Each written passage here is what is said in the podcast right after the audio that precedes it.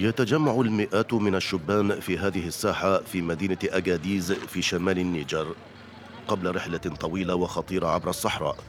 يشترون المياه والتبغ وبعض الطعام ويغطون وجوههم بالعمائم لحمايتها من الشمس والرمال. ثم يستقلون سيارات الدفع الرباعي بعد دفع مبالغ مالية للمهربين من أجل تأمين إيصالهم إلى الأراضي الليبية. بمجرد الانتهاء من الإجراءات الشكلية نذهب إلى الحاجز ونضع المهاجرين في شاحنات صغيرة ذات الدفع الرباعي يمكن أن تستوعب ما يقارب أربعين شخصا كما ترون إنهم يلتحفون عمائمهم ويلتصقون ببعضهم بعضا كعلب السردين تخيل صعوبة الأمر ولكن بالنسبة إلينا إنها وظيفتنا يجب أن يمروا إلغاء قانون تجريم تهريب المهاجرين الذي دخل حيز التنفيذ في عام 2015 نتيجة التعاون بين الاتحاد الأوروبي والنيجر لاقى ترحيبا من قبل مواطني البلدان المصدرة للمهاجرين.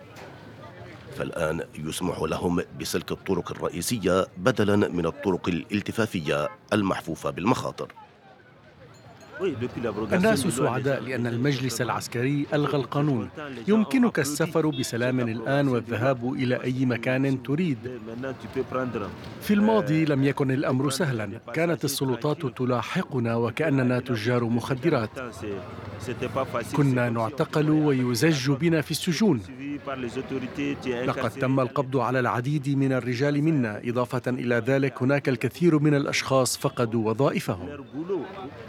ولكن إلغاء هذا القانون أثار مخاوف كبيرة لدى منظمة الهجرة الدولية ودول الاتحاد الأوروبي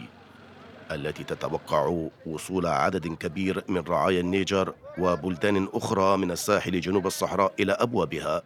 جنوب المتوسط وخاصة إلى إسبانيا وإيطاليا.